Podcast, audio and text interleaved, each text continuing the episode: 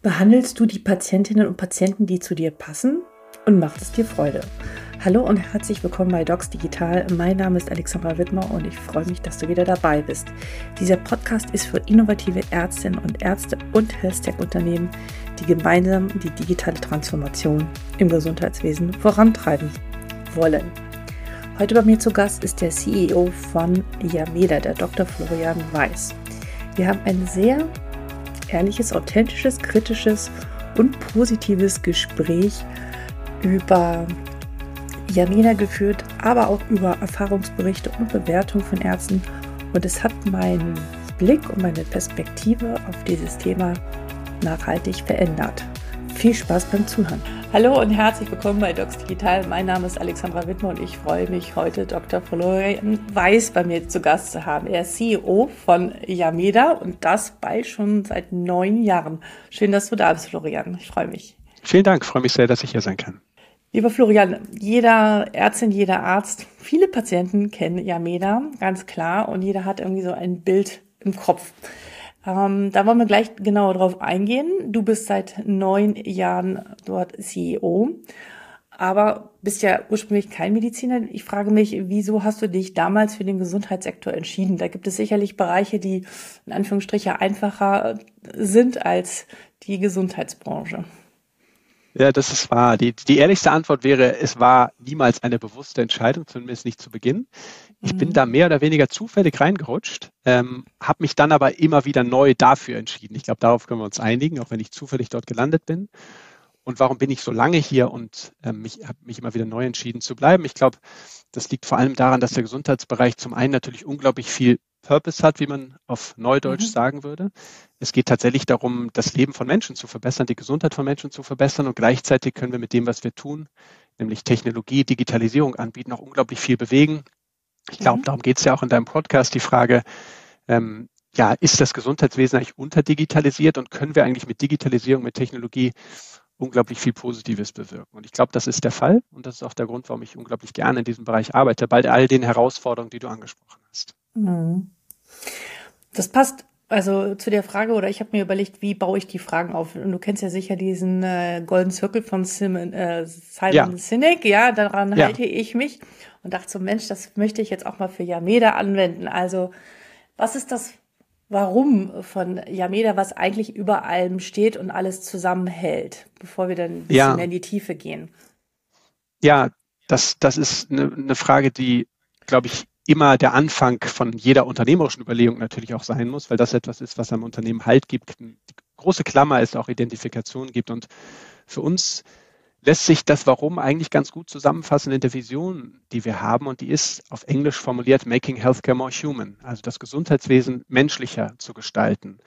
Das ist tatsächlich so das zentrale Element unseres Whys, des Warums. Warum machen wir das, was wir tun? Und um das kurz ein bisschen zu erläutern, was das bedeutet, wir glauben zum einen, dass ähm, das Gesundheitswesen, wie es jetzt ist, oft sehr technisch, sehr bürokratisch ist, oft von administrativen Vorgängen ähm, auch dominiert wird, was dazu führt, dass ich zum Beispiel beim Besuch in der Praxis den Arzt gar nicht immer nur als Mensch erlebe, sondern in dem Moment natürlich auch als jemanden, der aufgrund der bürokratischen Hürden auch einfach funktionieren muss in der Praxis. Und das der Besuch in der Praxis hat oft einen aus meiner Sicht sehr hierarchischen Charakter. Man äh, betritt die mhm. Praxis und fühlt sich gleich so ein Stück weit als Bittsteller eigentlich. Man ist eingebettet in, in sehr hektische, stressige Abläufe, aber das Menschliche im Sinne von ich begegne hier einem Menschen kommt oft zu kurz. Ähm, das ist etwas, was uns immer umgetrieben hat. Und jetzt vielleicht kurz ein bisschen, um dir den Abriss zu geben, was wir in den Jahren unserer Existenz gemacht haben. Ganz am Anfang, der Meda wurde schon 2007 gegründet, war der erste Schritt die Frage, welcher Mensch steht mir denn beim Arztbesuch gegenüber und wie kann ich mir denn schon bei der Wahl des Arztes ein Bild davon machen, wie dieser Arzt als Mensch tickt. das war der Grunde der Gründungsgedanke, die Frage, was ist eigentlich mit Erfahrungsberichten anderer Patientinnen und Patienten? Also das, was es im Hotelbereich wie selbstverständlich gibt, beim Holiday Check oder TripAdvisor, was es bei mhm. Restaurants gibt, das gab es ja nie eigentlich bei Ärzten. Und die Frage war, reicht es mir denn, wenn ich bei den gelben Seiten lese, der ist halt irgendwie Dermatologe und der heißt so und so und das sind die Öffnungszeiten?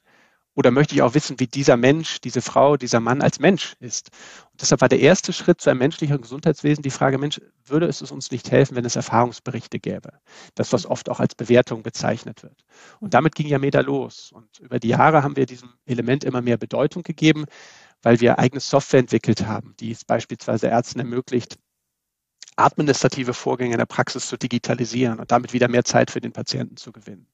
Ähm, wir haben beispielsweise einen, einen cloud-basierten Praxiskalender, der auch Interaktion zwischen Arzt und Patient möglich macht, also die Vorbereitung des Termins, digitale Anamnese, Dokumentenaustausch, ein, ein Secure Messenger, eine Videosprechstunde, alles Dinge, können wir später auch gerne noch drüber sprechen, wenn du magst, aber die dazu beitragen sollen, auf digitalem Wege eine echte Beziehung zu ermöglichen zwischen Arzt und Patient mhm. und gleichzeitig so bürokratische Hürden aus dem Weg zu räumen. Mhm. Mhm. Also das heißt, ne, das Warum wir glauben fest daran, dass menschliche Gesundheitswesen erfolgreicher sind, dass Patienten schneller wieder gesund werden, dass Ärzte auch zufriedener sind, am Ende auch erfolgreicher sind, ähm, wenn wir wieder mehr Zeit für den direkten, den menschlichen Kontakt zwischen Arzt und Patient haben. Ja, ja, ja, total spannend. Mir begegnet es manchmal, ähm, dass wenn ich sage, ja, ich mache äh, das, was ich hier mache, ja, wir, das, also dass mir Leute sagen, das steht so ein bisschen im Widerspruch zu dem Menschlichen, dass das Digitale und Technologische gar nicht zu dem Menschlichen passt, irgendwie, dass das so Gegensätze sind. Aber ich kann dem nur beipflichten, dass eigentlich gerade dadurch wir wieder mehr Menschlichkeit ermöglichen und wir aber an vielen Stellen noch in so einer äh, ich würde sagen, in so einer Art Geburtskanal äh, stecken, weil wir viele Dinge einfach ja. noch nicht so letztendlich komplett umgesetzt haben und auch vielleicht noch nicht immer die Kompetenzen haben, mit diesen ganzen Dingen umzugehen. Und die, ja. Ja, ich finde die Frage sehr spannend und ich glaube tatsächlich, dass das oft ein gefühlter Widerspruch ist, so wie du sagst, Technologisierung, mhm. Digitalisierung und Menschlichkeit. Mhm. Ich glaube, dann denkt man aber Digitalisierung falsch. Ähm, es geht hier nicht mhm. um Entmenschlichung, sondern gerade um die Frage, was macht denn zum Beispiel den Arztbesuch menschlicher? Ich glaube, ja, A, natürlich, der Arzt, die Ärztin kann sich mehr Zeit nehmen. Mhm. B, aber auch, ich kann einen Arztbesuch besser vorbereiten und dadurch wird er personalisierter, individualisierter. Der Arzt, die Ärztin kann sich auf mich vorbereiten ähm, und kann viel pers persönlicher auf mich eingehen. Und auch da hilft natürlich Digitalisierung. Dadurch, dass ich vorab zu dem Termin schon bestimmte Fragen digital beantworte, dass ich vielleicht über eine, eine digitale ähm, Diagnoseunterstützung schon erste Hypothesen habe. Also ein ganz einfaches Beispiel. Du weißt, ich bin kein Arzt, insofern verzeih mir, dass es immer einfache Beispiele sind. Aber nö, wenn nö, ich jetzt zum gut. Arzt gehe und ich rufe dort an und ich sage, ich habe Kopfschmerzen, dann sitze ich ja normalerweise in der Praxis und am Anfang stellt der Arzt mir die immer wiederkehrenden Fragen. Also sind das denn stechend, hämmernd oder klopfende Schmerzen? Hast du die vorne, Mitte, hinten, morgens, mittags, abends? Und dann bildet sich im Gespräch erst so eine erste Hypothese, was könnte das denn sein? Wenn wir diesen Prozess digital vor den Termin ziehen und zu jeder Terminart, also wenn ich jetzt beispielsweise online den Termin buche und der Termin hat Kopfschmerzen, gibt es ein automatisches Set an Fragen, die ich vorab schon beantworte. Mhm. Und der Arzt oder die Ärztin bekommt dann auf dem eigenen Bildschirm der Praxis schon die Antworten geliefert, dann beginnt das Gespräch ja auch ganz anders. Dann sage ich, Mensch, äh, lieber Herr Weiß, ich habe gesehen, Sie haben so hämmernde Kopfschmerzen immer morgens. Das ist natürlich ein Ärgernis. Ich habe mir schon mal überlegt, das könnte doch eigentlich das und das sein. Ich übertreibe jetzt und versimplifiziere. Aber das ist ja ein völlig anderer Auftakt als, ah, Herr Weiß, wer sind Sie denn? Worum geht's? Exakt. Und das kann Digitalisierung ermöglichen, ohne dass es mehr Aufwand ist. Das ist ja das Schöne. Personalisierung, Digitalis äh, Personalisierung, Individualisierung sind dann durch technische Hilfsmittel möglich ohne dass jemand mehr Zeit investieren muss, also der Arzt zumindest, und ohne dass ähm, das eigentlich mehr Aufwand bedeutet. Ich ziehe nur einen Teil beispielsweise der Anamnese vor. Und das ist jetzt, wie gesagt, ein ganz einfaches Beispiel. Ärzte, Ärztinnen werden vielleicht den Kopf schütteln, weil es so einfach natürlich nicht ist. Aber ich glaube, es zeigt so, ja, das ist Technologie mhm. und die führt dazu, dass ich mich besser aufgehoben fühle und, und persönlicher behandelt fühle. Jetzt sind wir schon gleich in diese Vorteile, schon in die Vorteile sowohl für die Patienten als auch Ärzte da reingesprungen. Ähm, da möchte ich einmal genauer nachfragen und ich finde es gerade gut, dass wir äh, Beispiele bringen, Entschuldigung, weil es das ein bisschen plastischer macht. Ähm, wenn, äh, klar, die, die, die Behandlung kann viel zielgerichteter stattfinden, wenn ich schon vorab weiß, was ist. Und wenn der Patient vorab diese Anamnese ähm, digital ausfüllt und das sozusagen auf dem Dashboard des Arztes schon vorab da ist. Meine Frage ähm, ist, gibt es dort auch Möglichkeiten, Red Flags, Yellow Flags, Green Flags einzurichten. Also ähm, bietet ihr das auch schon an im Sinne von, okay, das ist jetzt etwas, wo wir zügiger ähm, ran müssen oder gehört das nicht mit zu eurem Set, eurem Service? das, das ist Teil der Vision, das gehört aktuell nicht zu unserem Angebot. Mhm. Das mhm. ist natürlich sehr spannend und da, da, gehören natürlich dann auch sehr wichtige Fragen dazu. Die Frage natürlich der letztendlichen Verantwortung. Klar. Ich glaube, es wird äh, immer so bleiben, dass die Diagnoseverantwortung natürlich beim Arzt liegt. Also all die Hilfsmittel, über die wir sprechen, sollen immer nur unterstützend sein, sollen vielleicht mhm. auch Ideen liefern.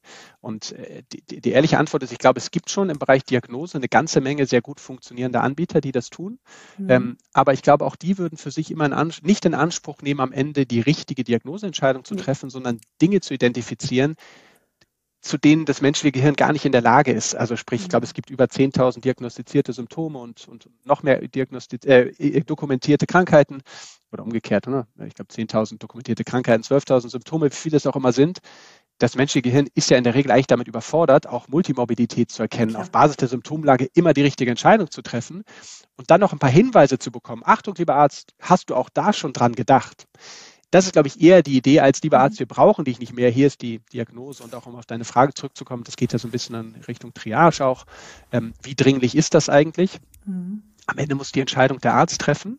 Ähm, aber natürlich könnte die Beantwortung von bestimmten Anamnese- oder Diagnosefragen irgendwann natürlich auch so eine Art Warnsignal läuten lassen, äh, was auch die Dringlichkeit in der Terminfindung dann äh, beeinflusst. Das fände ich sehr spannend. Ist aber eher eine Vision, zumindest mhm. was unsere Produkte angeht. Mhm kann ich mir aber in der Zukunft sehr gut vorstellen.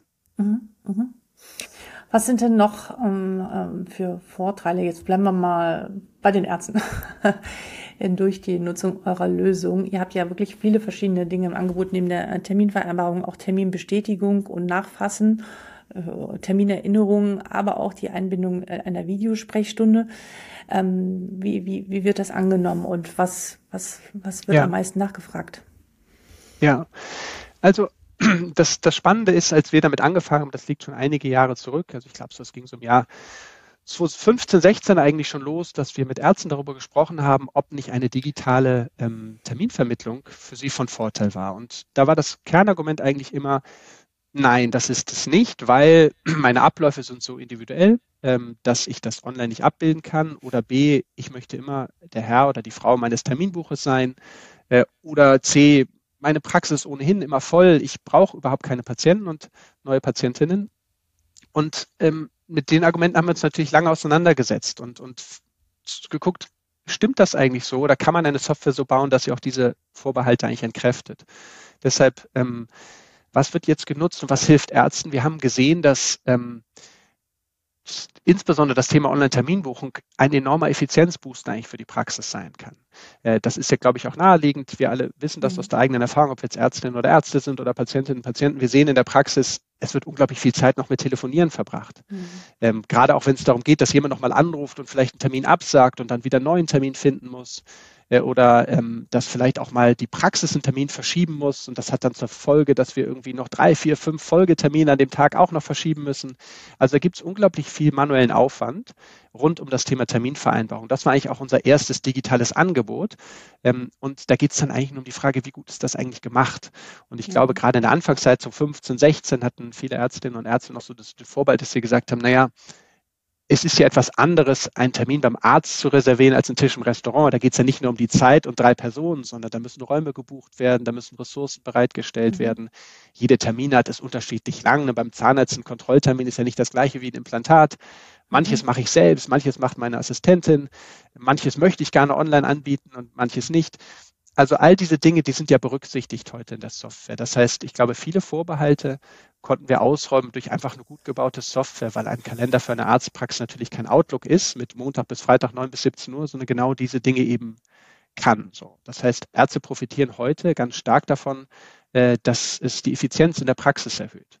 Ähm, dazu mhm. gehören dann auch Dinge wie ich hatte es vorhin angesprochen, digitale Dokumentenübermittlung. Also oft ist es ja so, dass der Patient vorher noch im Wartezimmer einen Aufklärungsbogen ausfüllen muss oder eine Einverständniserklärung in den Datenschutz oder in zuzahlungspflichtige Leistungen.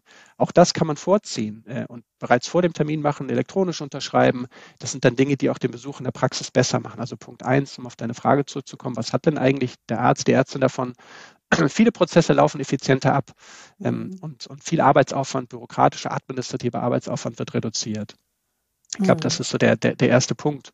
Mhm. Und du hast die weiteren Services angesprochen. Die Videosprechstunde ist ein gutes Beispiel vielleicht noch davon, eine jüngste Entwicklung eigentlich, die ähm, natürlich während der Pandemie enormen Zuwachs bekommen hat, ähm, gerade beispielsweise auch im Bereich von Psychotherapeuten, wo gesehen wurde, hey, viele Dinge gehen remote. Ich sehe den Menschen, ich kann mit ihm sprechen. Technisch ist alles heutzutage kein Problem mehr. Das Vertrauen in die Technologie, in den Datenschutz ist gewachsen. Auch da haben, glaube ich, viele Behandler gesehen, ähm, dass Dinge einfacher gehen, dass ich vielleicht zu bestimmten ähm, Behandlungen auch Patienten nicht mehr ins Wartezimmer holen muss oder dass ich auch als Arzt, als Ärzte mal sagen kann, das mache ich jetzt von zu Hause. Auch das ist ja möglich. Also ich glaube, das hat viel, viel, viel Flexibilität gesorgt und, und ähm, natürlich auch den Umkreis der eigenen äh, Patientensuche erweitert. Viele Ärztinnen und Ärzte, die das anbieten, haben Patienten aus dem ganzen Bundesgebiet. Ähm, auch das ist etwas Neues. Genau. Also das mal um nicht zu lange zu sprechen, um zwei Beispiele zu nennen, wie, glaube ich, jede Praxis davon unmittelbar profitieren kann. Mhm. Drittes, dritter Vorteil noch, den du, äh, wo du ja. sagst, boah, da ist, also das wird uns ständig wieder gespiegelt, das ist ähm, wirklich eine Arbeitserleichterung, tut gut, äh, sowohl ja. auf als auch als Patientenseite. Ja, ja, ähm, vielleicht ähm, äh, ist tatsächlich nochmal etwas rund um die die Terminvereinbarung dort wichtig zu erwähnen. Ähm, wir haben oft zu Beginn den Einwand eigentlich in den Gesprächen mit Praxen, ist das denn nicht viel unverbindlicher als eine telefonische Buchung? Kommen die Patienten und Patientinnen dann gar nicht? Äh, das Spannende ist, das Gegenteil ist der Fall. Also das, was Praxen mhm. ja oft bewegt, ist vor allen Dingen eben die Terminausfallquote. Also man spricht ja. gerne von No-Show-Quote, Patienten, ja. Patientinnen kommen nicht, aber noch viel ja. schlimmer ist ja, wenn ein Termin ausfällt, für den ich mir Zeit und Ressourcen bereitgestellt habe. Genau. Was wir sehen, ist, dass durch verschiedene ähm, äh, technische Möglichkeiten diese Terminausfallquote drastisch reduziert wird. Also wie funktioniert das? Zum einen natürlich über die elektronische Erinnerung an einen Termin. Das kann jetzt eine SMS-Erinnerung sein, das kann eine WhatsApp sein, das kann im Rahmen unseres Messengers eine Nachricht sein, also eine Push-Notification sein, eine E-Mail sein. Das ist so Punkt eins. Aber was auch sehr spannend ist, ist, dass wir sehen, dass ähm, das ist so ein bisschen kontraintuitiv. In der analogen Welt eine Terminabsage oft auch extrem schwer ist. Äh, ich habe lustigerweise darüber gerade ähm, gestern noch mit meiner Mutter gesprochen. Die hat seit Tagen verzweifelt versucht, einen Termin bei einem Orthopäden abzusagen und kam da nie durch. Ah, okay. Das Telefon war nicht besetzt. Sie hing in der Warteschleife, flog aus der Schleife und hat ja. dann irgendwann am Ende aufgegeben und gesagt, ich kann den gar nicht absagen, den Termin. Dann führt es zum Terminausfall. Was natürlich digitale Tools leisten Klar. können, ist, ich sage den Termin ab das geht schnell, das ist ein Klick und das Schöne ist, automatisch wird der Termin wieder frei. Ja, ja, ja. Wir arbeiten mit einer digitalen Nachrückerliste. Das heißt, automatisch werden auch Patienten auf der Warteliste informiert, da ist ein Termin frei geworden, nimm den doch. Die kommen dann genau zu der Zeit in die Praxis, freuen sich, dass ein früher Termin frei geworden ist, haben weniger Wartezeit, der Termin fällt nicht aus. Und ähm, damit profitieren eigentlich alle. Also vielleicht nochmal ein relativ einfaches Beispiel dafür, wie, wie Digitalisierung dafür sorgt, dass am Ende sich doch eigentlich alle Parteien dann besser stellen. Hm. Spannend. Mm, wie ist es, also was sind so eure Erfahrungen mit dem Thema der, der Umsetzung dieser ganzen Tools? Nehmen wir mal an, jemand entscheidet sich, euer Pro-Paket zu benutzen oder all diese ja. Dinge äh, anzuwenden. Ich weiß, dass viele Kolleginnen und Kollegen ja, die machen ihr Fach. Wir sind Mediziner, wir wollen uns um die Menschen kümmern, aber wir sind jetzt keiner Tech Nerds, ja. also außer ich vielleicht ein bisschen, aber ähm, mhm. die ähm, haben einen anderen Fokus. Und ich glaube, viele haben so auch ein bisschen die Hemmung, sozusagen die Burg zu verlassen, äh, dieses Thema aufzugeben, wissen gar nicht, was für Anforderungen sie technisch brauchen und so weiter wie lange dauert es in, äh, erstens selbst es zu können oder vielleicht auch die MFAs zu schulen, dass das wirklich alles richtig läuft. Wie schult ihr die Leute und wie nehmt ihr ihnen diese Ängste, diesen, diese Umstellung vorzunehmen? Weil ich kann mir durchaus vorstellen, dass durchaus welche interessiert sind und es sind ja auch sehr, sehr viele interessiert. Ähm, aber ähm, ich glaube, das eigentlich finde ich, gibt es überhaupt gar keine Lösung, das nicht mehr zu nutzen. Wie kann man die ja. anderen noch überzeugen und da in Anführungsstrichen auch Ängste zu nehmen ähm, und es so einfach und wie möglich, so einfach wie möglich den Kolleginnen und Kollegen zu vermitteln und am besten so, dass sie sogar Spaß daran haben und dass sie auch Spaß daran haben, sich mal so ein Reporting anzugucken. Diese Funktion bietet ja, ja auch an, das finde ich richtig gut.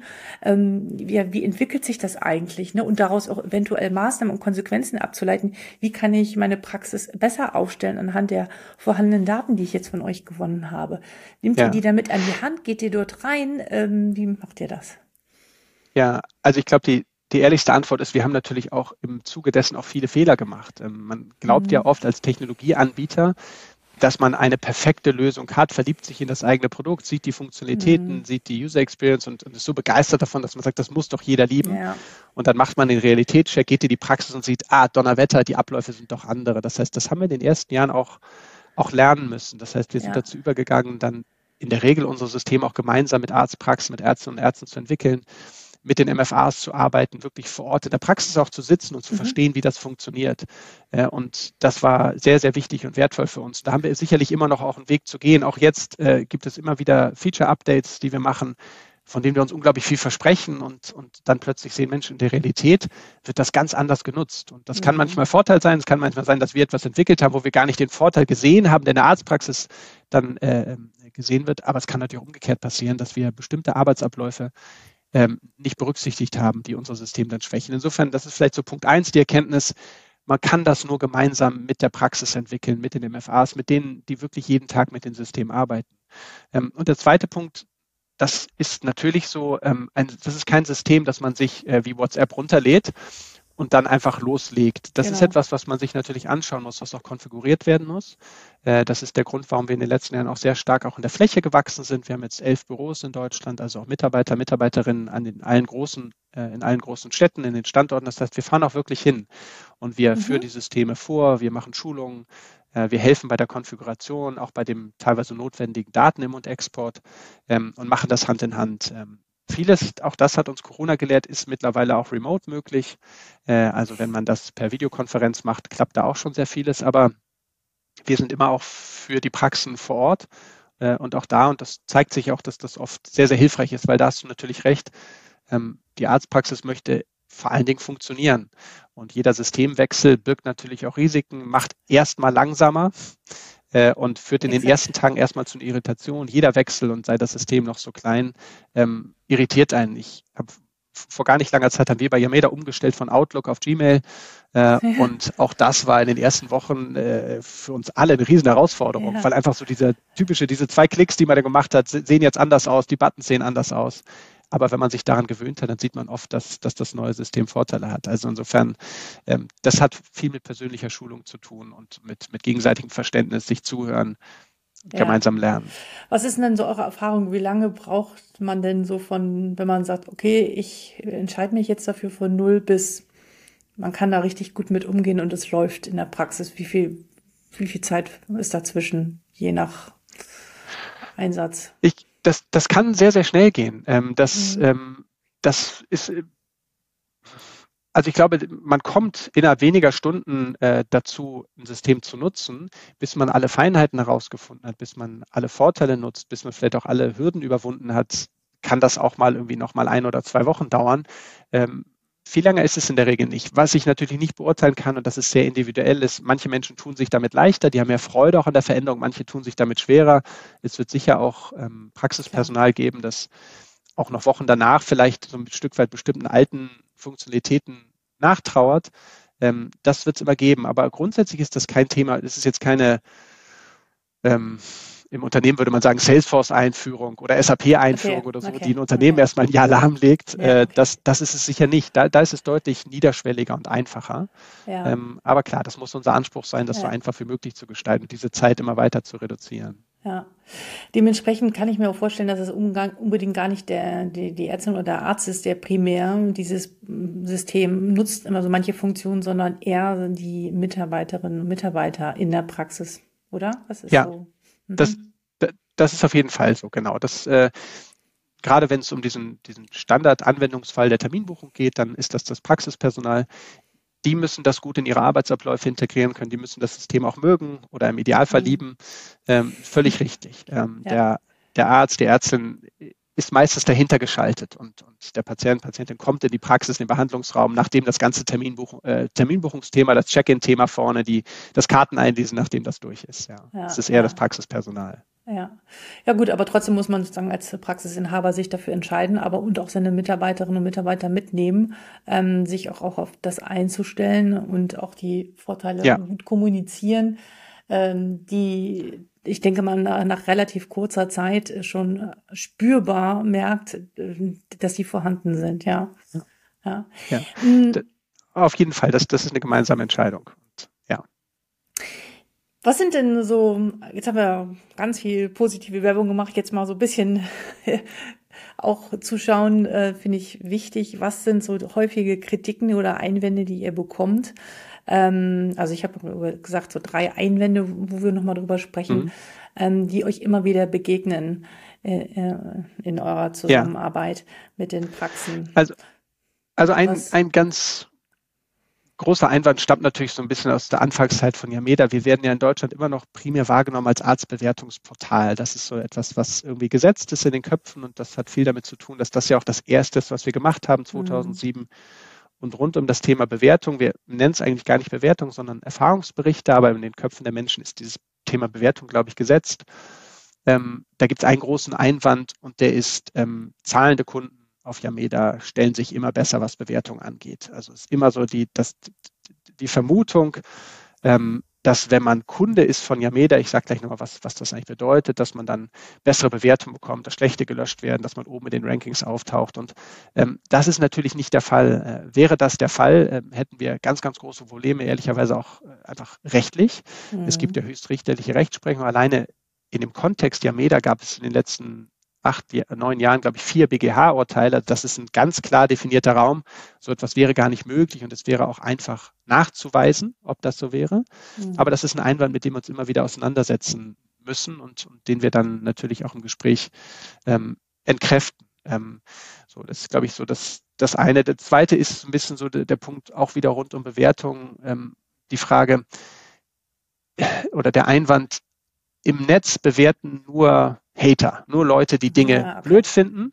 Und alle, die ihre Erfahrung teilen, haben gerade eine schlechte Erfahrung gemacht. Und das Interessante ist, ist, das Gegenteil ist im Bereich von, von Erfahrungsberichten bei medizinischen Bereich der Fall. Wir haben dazu mal eine Erhebung gemacht, eine Befragung von PatientInnen zum Thema, warum schreibt man eigentlich Arztbewertung oder Erfahrungsberichte. Und die Top zwei Gründe damals waren Dankbarkeit und Hilfsbereitschaft.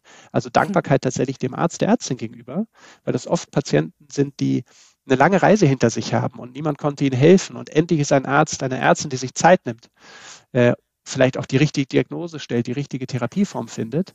Und da steckt so eine große Dankbarkeit drin, dass Menschen das teilen wollen. Und der zweite Punkt ist Hilfsbereitschaft tatsächlich auch anderen Patientinnen und Patienten gegenüber. Ja. Ich habe endlich den richtigen Arzt gefunden, mir wurde geholfen. Ja. Das sind tatsächlich ganz wichtige Gründe. Das heißt, 80 Prozent der bei uns abgegebenen Erfahrungsberichte sind, sind positiv, sind gute Noten. Das wird auch ein Einwand. Ähm, darf ich, darf also ich einmal kurz einhaken? Dann, so, ja. Ja, ähm, mhm.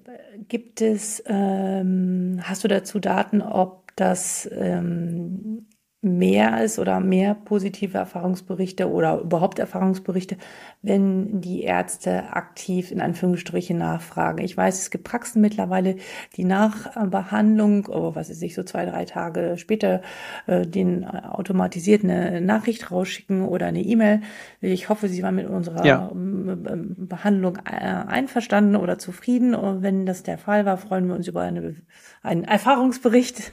Ja. Und ja. Ähm, gibt's, kennst du sind das Unterschiede, also zwischen dem aktiven Nachfragen und den, die es nicht machen? Das, ich muss gestehen, dass mir jetzt gerade keine Studie quasi dazu vorliegt. Ich könnte es jetzt nicht belastbar gerade empirisch mhm. belegen. Ähm, mhm. Aber das ist definitiv das, was uns Ärzte und Ärztinnen immer widerspiegeln, dass mhm. ähm, insbesondere auch eine persönliche Bitte darum, enorme mhm. Auswirkungen hat. Ja. Und das ist etwas, das ist so ein zweischneidiges Schwert. Viele äh, Praxismitarbeiter, Ärztinnen, Ärzte sagen uns, ja, aber das möchte ich nicht, das fühlt sich falsch an, ich bin kein Bittsteller, ich äh, möchte ja niemanden irgendwie beeinflussen und um, um so einen Gefallen bitten. Und der, die, die, Realität zeigt aber, Patientinnen machen das wahnsinnig gerne, äh, gerade wenn man das persönlich macht. Ich hatte neulich mit einem Zahnarzt zu tun, der hat erzählt, dass ähm, der ist mit seinem Vater noch in der Praxis. Der, Praxis, der, der Vater ist fast 80 Jahre, ist noch mhm. tätig in der Praxis und der fragt die immer und sagt, das macht jeder, weil einfach man sich freut, wenn, wenn das Verhältnis gut ist. Und dann ist das einfach ein kleines Dankeschön, das man geben kann. Also insofern dieses persönliche Nachfragen ist eigentlich das, was sag mal, äh, die höchste Conversion Rate hat, wie wir jetzt in der Digitalbranche sagen würden. Da passiert ja. am meisten. Ja. Aber natürlich auch die Bitte nochmal per E-Mail im Nachgang, das hat einen großen ja. Effekt. Nicht jeder ja. verlässt die Praxis und sagt, das Erste, was ich jetzt mache, ist, ich setze mich hin und schreibe eine Bewertung. Ja, aber das ist, äh, glaube ich, so, das, so sind wir Mediziner nicht so sozialisiert. Also, also ich meine, ich glaube, in anderen Bereichen ist es völlig in Ordnung und normal, dass man so um sowas bittet. Aber das ist irgendwie, das fühlt sich irgendwie noch schräg an. Also ich kann das auch noch gut nachvollziehen, aber ich glaube, wir müssen auch dahin kommen und ich finde es auch vollkommen in Ordnung, äh, freundlich darum zu bitten, wenn ähm, die Behandlung gut war, darüber auch was zu sagen. Also warum nicht? Ich, ich glaube, ich glaube, dahinter steckt noch ein Metathema und vielleicht ist es auch ein mhm. typisch deutsches Metathema, nämlich, dass man immer einen Konflikt vermutet zwischen wirtschaftlichen Interessen und, ja, äh, und den idealistischen Interessen der Gesundheitsversorgung. Ja. Und da kann es widerstrebende Interessen geben, muss es aber nicht. Ich finde es total legitim, wenn eine Arztpraxis wirtschaftlich erfolgreich ist, wenn sie sich auch als Unternehmen versteht, wenn sie versucht, möglichst viele Serviceleistungen anzubieten, die Patienten und Patientinnen begeistern, wenn man mhm. auf Patienten- oder Kundenfreundlichkeit achtet, all das, das, so wie man ein Unternehmen führt, das führt am Ende wahrscheinlich dazu, dass die Praxis erfolgreich ist, dass der Praxisinhaber, die Inhaberin auch mehr Geld verdient. Aber gleichzeitig sind ja Patienten und Patientinnen auch happy. Die werden ja auch gesund dadurch. Insofern, ich sehe da keinen Widerspruch. Und ich glaube, das hat immer noch was mit so einer ja, Arbeitsethik vielleicht zu tun aus, ähm, ich bin aus, das ist für ein Dienst am, am Menschen und ich kann nicht darüber sprechen, dass ich auch Unternehmer bin und wenn ich damit Geld verdiene, muss ich das eigentlich eher verstecken, weil es unmoralisch ist und oder unethisch und, und ich kann diesen Widerspruch so gar nicht nachvollziehen. Und ich glaube, das, das ist eine Folge daraus, dass man sagt, ja, und jetzt nur, nur um online besser dazustehen, um mehr positive Erfahrungsberichte zu haben, um mich zu präsentieren. Ich mache doch kein Marketing. Mhm. Ähm, das, das hat, glaube ich, miteinander zu tun, äh, mit diesem Metathema. Ja, wenn du das sagst, spüre ich das sehr stark, dass das äh, ja. da auf alle Fälle mitschwingt. Aber ich finde, es darf äh, sowohl als auch sein. Und ähm, ich glaube, wie du schon gesagt hast, die Patienten finden es ja schön, wenn sie äh, dann Bewertungen oder Erfahrungsberichte lesen, die gut sind und anderen wieder was Gutes tun. Also tu Gutes und sprech drüber. Warum auch ja. nicht da? Ja, also ja, und, hat ja auch wieder dieses Heilmittelwerbegesetz spielt da mit rein und viele Reglementierungen, denen wir unterlegen sind. Und ich glaube, viele sind da einfach total verunsichert und wissen auch gar nicht so, wo ist die Grenze. Und deswegen ist da an manchen Stellen, ja. glaube ich, noch viel Zurückhaltung. Das, das glaube ich auch. Und vielleicht, um noch, noch mal einen weiteren Aspekt hier in, in die Diskussion zu bringen, ähm, ein Grund, warum wir uns von diesem Begriff Bewertung eigentlich verabschiedet haben und von Patientenerfahrungsberichten zu sprechen, ist, mhm. es geht ja gar nicht darum, eine das könnten wir auch gar nicht, eine objektivierbare Messung von Qualität vorzunehmen. Dieser Arzt, diese Ärztin ist objektiv die Beste. Mhm. Darum geht es nicht. Es geht vor allen Dingen darum, eine Passung herzustellen. Mhm. Und das hat viel mit Menschlichkeit zu tun. Kommen wir mhm. wieder zurück zu Making Healthcare More mhm. Human. Die Frage, in welcher Praxis fühle ich mich denn wohl? Und das mhm. Interessante ist, ähm, wie sagt man so schön, auf jeden Topf passt ein Deckel. Unsere Erfahrung ist, ähm, es gibt für jeden Arzt und jede Ärztin den richtigen Patient, die richtige Patientin und umgekehrt. Also um den Beispiel zu geben, es gibt Praxen, die sind stolz darauf, dass sie extrem effizient sind. Da gibt es einen hohen Patienten-Patientinnen-Durchlauf. Da dauert vielleicht der Termin auch nicht lange und am Ende steht aber immer die richtige Diagnose, das richtige Rezept, was auch immer. Und es gibt Patienten, Patientinnen, die wollen genau das. Die sagen, ich habe nicht viel Zeit, ich will ja nicht mit dem Arzt reden, ich möchte am Ende mit dem Rezept rauslaufen. Klar. Und dann gibt es aber auch Patientinnen und Patienten, die sagen, mir ist es wichtig, ganzheitlich betrachtet zu werden. Ich interessiere mich vielleicht auch für Homöopathie ich möchte auch gerne, dass auch meine Gesamtheit aus Körper, Geist und Seele hier gesehen wird. Und es gibt Ärztinnen und Ärzte, die sind genau deshalb Ärzte geworden, die sagen, ja, ich möchte den Menschen sehen und dafür nehme ich mir Zeit. Und dann ist es für mich auch okay, dass ich vielleicht weniger Patientinnen und Patienten versorge. Ähm, und, und unsere Idee ist, und davon bin ich fest überzeugt, es gibt, die müssen sich nur finden. Äh, es gibt genau. immer funktionierende Beziehungen, aber es ist doch besser, das zu wissen, bevor ich die Arztpraxis betrete, weil ansonsten gibt es enttäuschte Erwartungen auf beiden Seiten. Exakt. Ja, und, und deshalb. Dieser, ja. Die Erfahrungsberichte können dazu beitragen, äh, das, das Gefühl herüberzubringen. Ne? Ähm, ja. ja. Ja, genau. Und, und da, darum geht's eigentlich. Deshalb, äh, das vielleicht auch, das, man, man zeigt sich ja auch, man offenbart sich ein Stück weit zum einen in den Erfahrungsberichten, die geschrieben werden, aber auch in den Kommentaren, die auch Ärzte verfassen können dazu. Genau. Dort zeigt ja. man ein bisschen, wie tick ich als Mensch. Und ich glaube, da, da sollte man nicht so viel Angst haben davor, etwas zu äußern, was vielleicht nicht jeder liebt, weil am Ende möchte ich nicht ganz Deutschland in der Praxis haben. Ich möchte die Menschen in meiner Praxis haben als Patientinnen und Patienten, die zu mir passen. Und das können eben die sein, die, also ich, ich hatte selber mal einen Hautarzt hier in München und da war das so, da, da war von vornherein klar, wer eine Minute zu, zu spät kommt, äh, der äh, kann wieder nach Hause gehen. Weil die Praxis funktioniert nur dann, also ich, ich, ich kann nur dann meine Praxis effizient führen, wenn sich alle daran halten. Und das wirkt am ersten Moment total hart, aber am Ende habe ich gemerkt, das ist ja toll. Man kommt ja wirklich dran. Ich habe um 8.45 Uhr Termin, ich bin um 8.45 Uhr dran und dann liebt man das auf einmal. Es gibt aber Menschen, die sagen, kann ich gar nicht, äh, das, das passt mir nicht, ich sitze doch auch gerne im Wartezimmer vielleicht oder denen ist das zu hart, die finden das zu unternehmerisch. Ja, also kurzum, jeder führt seine Praxis anders, aber es gibt immer die Leute, die genau das schätzen. Deshalb ähm, ist es, glaube ich, gut, auch Haltung zu zeigen, zu sagen, so bin ich, solche Patienten will ich haben und dann ja. sind am Ende alle happy. Ja. ja. Und die Oma in der Landarztpraxis, die für die, für die der äh, Arztbesuch ein Highlight des Tages ist, die ja. will länger in der Praxis sitzen. Ja, so findet und, jeder genau. jeden. Ich meine, es ist ja in anderen Bereichen auch so. Nicht jeder Anwalt passt zu einem und äh, nicht jeder Zahnarzt, genau. nicht jeder Friseur. Und so Absolut. Passt, findet man sich. Letz, letzter, letzter Einwand noch. Einen haben wir noch.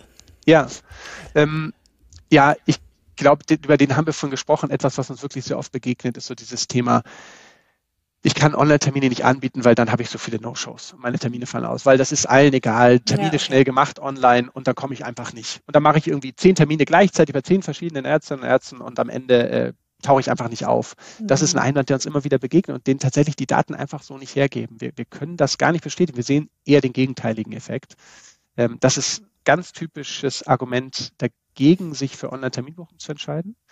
Ähm, und und wir, wir, wir können das tatsächlich ähm, so gar nicht bestätigen. Gut, ihr könnt es mit ähm, Daten ja, widerlegen und im Endeffekt kann man das ja auch äh, wahrscheinlich auch mal austesten, ja, für eine gewisse Zeit und dann sagen, ja, mache ich oder mache ich nicht, oder? Ja, absolut. Ja, und, und vielleicht auch, manches kann man dann tatsächlich auch im Gespräch relativ schnell entkräften. Also, weil bei uns ist es beispielsweise so, wenn ich einen Termin buche, dann muss ich auch meine E-Mail-Adresse, ich muss meine Telefonnummer angeben. Ich mhm. muss mich quasi dafür registrieren. Ähm, Ärzte, Ärztinnen können auch sehen, wenn ein Patient immer wieder bei ihnen Termine irgendwie kurzfristig absagt, einfach nicht kommt. Solche Patienten, Patientinnen können auch gesperrt werden irgendwie von der Online-Terminbuchung. Ah, ja. Also insofern, da gibt es ja auch Mittel dagegen. Ich glaube immer, dass äh, wenn ich meinen wenn ich mich mit meiner Handynummer irgendwo registriere, dann, dann ist das sehr verbindlich. Ähm, das ist etwas anderes, als wenn ich, ähm, ich weiß es nicht, äh, fällt kein gutes Beispiel ein, aber einfach irgendwo nur einen Haken setzen muss und sage, ja, vielleicht komme ich. Äh, ne, und Übrigens auch das Telefonische, ich, ich glaube auch, dass es ein Irrglaube, dass, dass es so wahnsinnig viel Verbindlichkeit schafft, wenn ich irgendwo anrufe. Da könnte ich mich auch quasi mit falschem Namen melden. Und wenn da die Frage kommt, sind Sie gesetzlich oder privatversichert, sage ich immer, ja klar, privat. Und wenn ich in die Praxis komme, sage ich, stimmt doch gar nicht, habe ich nie gesagt. Auch da bei der Online-Terminbuchung hake ich das aktiv an. Ich bestätige das mit einem Knopfdruck. Ja, also ich glaube, die Verbindlichkeit ist, ist durchaus auch sehr, sehr hoch bei der, bei der Online-Terminbuchung in zehn Jahren werden sowieso unsere persönlichen KI-Avatars die Termine für uns machen. Da wird, werden wir nirgends da, Das ist sehr gut möglich und vielleicht geht das auch viel schneller schon. Wir sehen ja gerade, was mit Chat äh, GPT passiert. Äh, das entwickelt sich auf einem rasanten Niveau. Ja, äh, also. das wird sicher so kommen, genau. Ja, ja, ja. ja. Äh, bedenkt ihr solche Themen auch schon? Ja, ne, wahrscheinlich. Also äh, müssen wir, es ist für uns tatsächlich noch nicht der ganz klare Anwendungs Fall. Ähm, mhm. und, und, äh, aber natürlich gehört es dazu. Ich glaube, für jeden Unternehmer gehört es dazu, sich Entwicklungen anzuschauen, zu verstehen, was bedeutet das jetzt, morgen oder auch übermorgen für mich, mhm. ein bisschen damit herumzuspielen, zu gucken, was kann das sein. Und ja, natürlich ist so das ganze Thema ähm, neue Form der Terminvereinbarung oder auch der Arzt-Patienten-Interaktion wichtig. Also ähm, klassischer Anwendungsfall wäre natürlich, den du angesprochen hast. Ich, äh, ich sage meiner Alexa oder ähm, äh, meiner ähm, äh, oder Siri oder wem auch immer einfach, hey, ich, ich, muss mal wieder zum Augenarzt, such mir doch bitte einen passenden Augenarzt raus und irgendwann in den nächsten drei Wochen, du kennst ja meine Terminpräferenzen. Genau. Klar ist das etwas, was, was irgendwann kommen wird. Ja. Ähm, das ist sicher, sicher so. Und ähm, ja, also gibt es viele Spannend. mögliche Ideen. Es gibt ja. noch nichts, was jetzt ganz konkret gerade umgesetzt nee. wird, aber wir müssen uns damit auseinandersetzen. Bin gespannt. Gibt es ein Buch, was dich im Laufe deiner Karriere inspiriert hat, ähm, was du gerne mit uns hier teilen magst? Ja, ähm, ich lese tatsächlich relativ viel. Insofern äh, gibt es immer wieder welches, ist eher die Frage, für welches entscheide ich mich. Du kannst ähm, auch gerne zwei oder drei nennen. Ja, also. ich, äh, da, sag mal, das erste, was mir in den Kopf kommt, ist eins, das habe ich tatsächlich auch erst jüngst gelesen, das hat mich wirklich stark beschäftigt. Ähm, das ist ein Buch, das heißt The Illusion of Money, also die Illusion des Geldes, von einem mhm. Amerikaner geschrieben, Kyle Cease heißt er. Und ähm, das hat mich deshalb gepackt, weil der Autor im Grunde ein Stück weit der Frage nachgeht, wann und warum es in unserem Leben eigentlich passiert, dass wir uns irgendwann mit Kompromissen zufrieden geben. Mhm. Und Kompromissen, zum Beispiel auch bei der Art der Berufswahl, der Wahl der Beziehung, was auch immer, Kompromisse eingehen, um ein Gefühl von Sicherheit zu haben. So, also um es ganz einfach zu machen, ne, ich äh, könnte sich ja mal fragen, wer von unseren Grundschulfreunden macht eigentlich heute den Beruf, den er damals ins Poesiealbum als Berufswunsch geschrieben hat. Und damals wollten wir alle Astronauten werden oder äh, Löwenbändiger oder äh, Zirkusdirektoren oder was auch immer.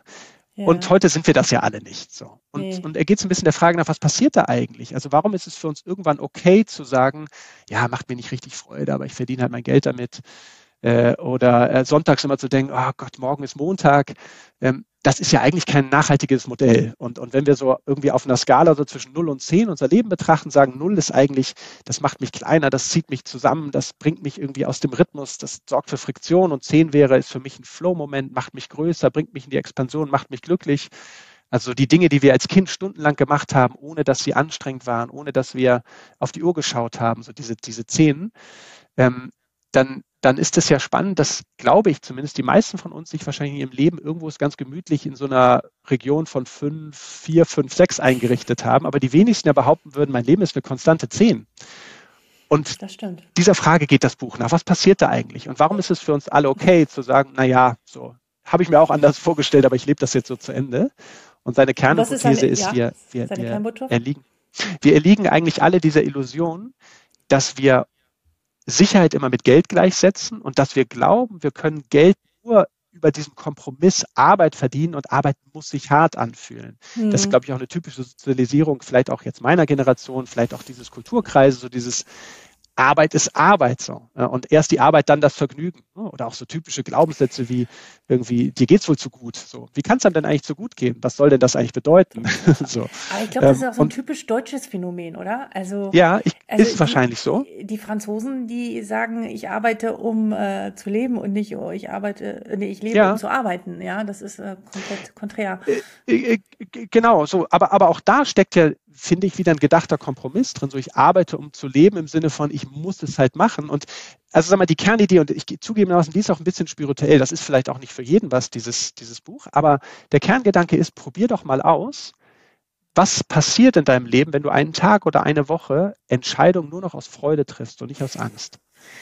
Also was soll das heißen? Angst ne, muss ja nicht heißen, ich sterbe, aber Angst, was zu verpassen, Angst, jemanden zu enttäuschen, Angst, meinem Chef nicht zu zeigen, was ich für ein toller Hecht bin oder was auch immer. Das ist ja oft angstgetrieben zu sagen, ich entscheide mich mal bewusst einen Tag, mal das mal ausprobieren oder eine Woche immer für die Leichtigkeit, für ich mache das, weil ich das möchte, aus Freude. Und damit meine ich nicht, ich gehe nicht mehr hin. Ne? Aber es kennt vielleicht auch jeder, der so im unternehmerischen Kontext arbeitet. Man kommt ins Büro und sofort ist diese Angst da, oh, ich muss so erstmal die ganzen Mails beantworten. Ja, ja. Erstmal die ganzen Slack-Nachrichten, weil da könnte ja was Dringendes auf mich warten. Aber das macht einen ja nicht froh. Versus, ich komme ins Büro und sage, hey, was wäre denn heute das Beste, was ich erreichen kann für mich und meine Firma?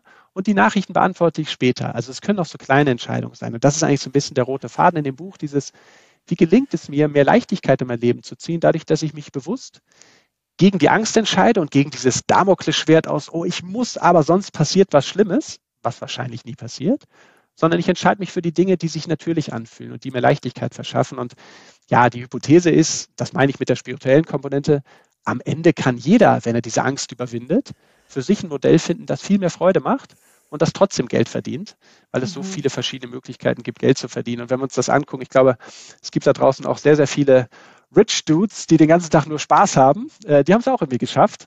Äh, und äh, ich glaube, wir können alle mehr Freude haben. Und, äh, und, und das ist ein ganz, ganz spannender Gedenk äh, Gedankenanstoß, ja. Jetzt bin ich natürlich neugierig. Jetzt hast du so eine Stellvorlage gegeben. Hast du mal einen Tag was ausprobiert, was du uns hier verraten magst? Wo du das so. Ich habe tatsächlich, ja, äh, und, und das, das klingt aber vielleicht so trivial und, und ist dann ähm, gar nicht so, klingt gar nicht so weltbewegend. Das können Kleinigkeiten sein, wie zum Beispiel, ich habe dann irgendwann mal gesagt, ich gehe heute mal zu Fuß ins Büro, weil ich gehe wahnsinnig gerne spazieren. äh, und, und automatisch, das ist wirklich spannend, was dann passiert. Und wie gesagt, ich will das nicht verallgemeinern. Jeder hat natürlich so seine eigenen ähm, inneren Programme ablaufen. Bei mir kommt dann schnell so dieses, fast schon schlechtes Gewissen. Boah, jetzt bist du aber eine Viertelstunde später im Büro und äh, dann vielleicht sind gerade wichtige E-Mails aufgelaufen, vielleicht müsstest du das noch machen. Versus, ich begebe mich dadurch ja. aber in einen völlig anderen Gemütszustand. Die Sonne scheint, vielleicht kaufe ich mir noch irgendwo auf dem Weg zur Arbeit noch irgendwie eine, ein Franzbrötchen oder irgendwas und, und es geht mir gut und ich komme entspannt an. Ich hatte schon meine Zeit für mich. Ich habe diese Zeit zum Nachdenken gehabt. Das energetische Aufladen irgendwie beim Spazierengehen, wie gesagt, nicht für jeden Spazierengehen. Das ist jetzt mein Beispiel. Ich mag das gerne. Mhm. Versus ich ras mit dem Fahrrad dahin und habe schon irgendwie Schweißausbrüche, weil ich eine Minute zu spät bin. So, das können so kleine Entscheidungen für Leichtigkeit sein. Und dann merkt man, ist ja gar nichts passiert. Es geht mir einfach nur besser. Ne? Und das können also viele kleine Entscheidungen im Alltag sein. Oder eben auch ganz wichtig, dieses, das ist jetzt so das Abendpendant. Ich habe drei Kinder zu Hause und wenn ich nach Hause komme, dann ist eigentlich, sollte immer meine Priorität sein, Zeit mit den Kindern zu verbringen. Und, und manchmal denke ich, ah, noch mal ganz kurz reingucken, mm. diese eine Nachricht noch beantworten, die liegt mir so auf der Seele, das muss jetzt noch raus. Das ist, ist ja Quatsch. Das mache ich morgen. Und mm. dieses, diesen Terror, der sich so innerlich breit macht mhm. aus, du musst das jetzt tun, sonst passiert was, den auszuhalten. Das mhm. ist deshalb, also es sind manchmal ganz kleine Dinge, die dann aber in der Summe über einen längeren Zeitraum tatsächlich was verändern können. Ja, vielen Dank für die, für die, für deinen Einblick und die offenen Worte. Also ich kann das hundertprozentig alles nachvollziehen. Ich kenne das genauso. Vielleicht ist es auch ein äh, Phänomen unserer Generation und ich, manchmal denke ich, dass so, die so 20 Jahre jünger sind, da schon irgendwie entspannter mit umgehen. Aber vielleicht ist es auch falsch und ist auch, vielleicht auch evolutionär in uns angelegt, weil wir trotzdem immer wieder Angst haben, sozusagen aus der Gruppe, aus der Höhle ausgeschlossen zu werden. Und ich glaube, das sind so Programme in uns, die wirklich sehr subkortikal ablaufen, die ja. einfach wirklich im Stammhirn ähm, festgesetzt sind. Und wenn wir Kinder sind, dann haben wir noch diese Leichtigkeit, diese Kreativität und Offenheit. Da wissen wir, es wird noch für uns gesorgt und das kippt dann halt irgendwann. Aber ja. das ist jetzt nur mal so spontan meine These. Ich werde das auf ja. alle Fälle verlinken und ja, ähm, äh, werde es auf alle Fälle auch lesen. Das äh, fand ich jetzt sehr, sehr interessant. Ja, danke dir dafür. Gerne. Zum Schluss möchte ich noch eine ähm, dich bitten, mir eine Frage mitzugeben. Und zwar für einen, eine nächste Gästin oder einen nächsten Gast. Wer das mhm. sein wird, weiß ich noch nicht. Aber eine Frage, die du jetzt einfach herüberwirfst und die dann mhm. die oder derjenige zu beantworten hat. Ich habe das, das ist jetzt eine neue, eine neue Idee von mir, die ich jetzt ja. äh, umsetze um jeweils immer so eine kleine Brücke von Folge zu Folge zu schlagen. Ja, spannend. Und das machst du dann tatsächlich, ja? Das ist eine gewisse Verantwortung lastet jetzt auf mir. Okay. Also ja. ich würde wahrscheinlich ganz spontan aus dem Bauch heraus äh, mal anknüpfen an das, was ich gerade gesagt habe, nämlich frag doch vielleicht mal, welchen Berufswunsch hast du denn in der Grundschule in die Poesiealben deiner Freunde und Freundinnen geschrieben? Und wenn es nicht das ist, was du heute machst, Warum ist das so gekommen? Äh, ich finde das tatsächlich eine spannende Frage. Ja, ähm, wenn man sich doch, ich habe zum Beispiel tatsächlich früher, ich weiß, ich habe Astronaut reingeschrieben. Jetzt könnte ich behaupten, ich bin einfach viel zu groß geworden dafür. Ich bin jetzt über zwei Meter groß, da wird man kein Astronaut. Es gäbe wahrscheinlich noch andere Gründe. Aber ich finde das als Anfangsreflexion mal ganz spannend. Das führt natürlich dann auch gleich zu deiner Frage nach dem Warum. Warum mache ich denn das, was ich heute mache, wenn das so weit weg ist von dem, was ich als Kind wollte? Vielleicht äh, könnte das mal ein ganz spannender Auftakt sein. Ja, eine super Frage. Ich überlege mal, wen ich sie dann mitgeben werde. Lieber Florian, vielen, vielen Dank für deine Zeit, deine Einblicke. Ich wünsche dir weiterhin für äh, Yameda und in deiner Rolle alles Gute. Ich bin mir sicher, ihr werdet weiterhin richtig viel Erfolg haben vielen und Dank. es wird immer mehr gebraucht werden, als dass es schon in der Vergangenheit der Fall war. Denn die, die da nicht mitmachen, die werden große Probleme bekommen, aber es gibt gute Lösungen. In diesem Sinne, alles Gute dir. Vielen Dank, Alexander. Hat Spaß gemacht. Danke für deine Zeit auch. Vielen Dank für deine Zeit, dass du dabei geblieben bist. Wie immer bedanke ich mich dafür, weil es ja Zeit eine sehr kostbare oder die kostbarste, das kostbarste Gut ist, was wir überhaupt haben. Was ist dir durch den Kopf gegangen? Kannst du all dem zustimmen oder sagst du nein, ich halte gar nichts davon und ich möchte nicht irgendwo das, was im Internet über mich geschrieben wird? Hm dann hinterlasse mir eine Nachricht ähm, unter info.docsdigital.de. Ich antworte garantiert. Oder bist du jemand, der sagt, auf alle Fälle, ich nutze das, weil ohne das wird es überhaupt nicht mehr funktionieren. Und ich möchte genau die Patientinnen und Patienten haben, die zu mir passen. Und ich sehe darin deutlich die Vorteile. Ich bin sehr gespannt zu hören, was du darüber denkst, aber auch über alle anderen Tools, die Yameda auch anbietet. Ähm, ich freue mich immer über Feedback, also nur los und äh, schreib mir. Ansonsten freue ich mich, wenn du eine positive Bewertung bei Apple Podcast hinterlässt oder mir bei Spotify folgst. Ich wünsche einen wunderbaren Tag und bis bald, Alexandra.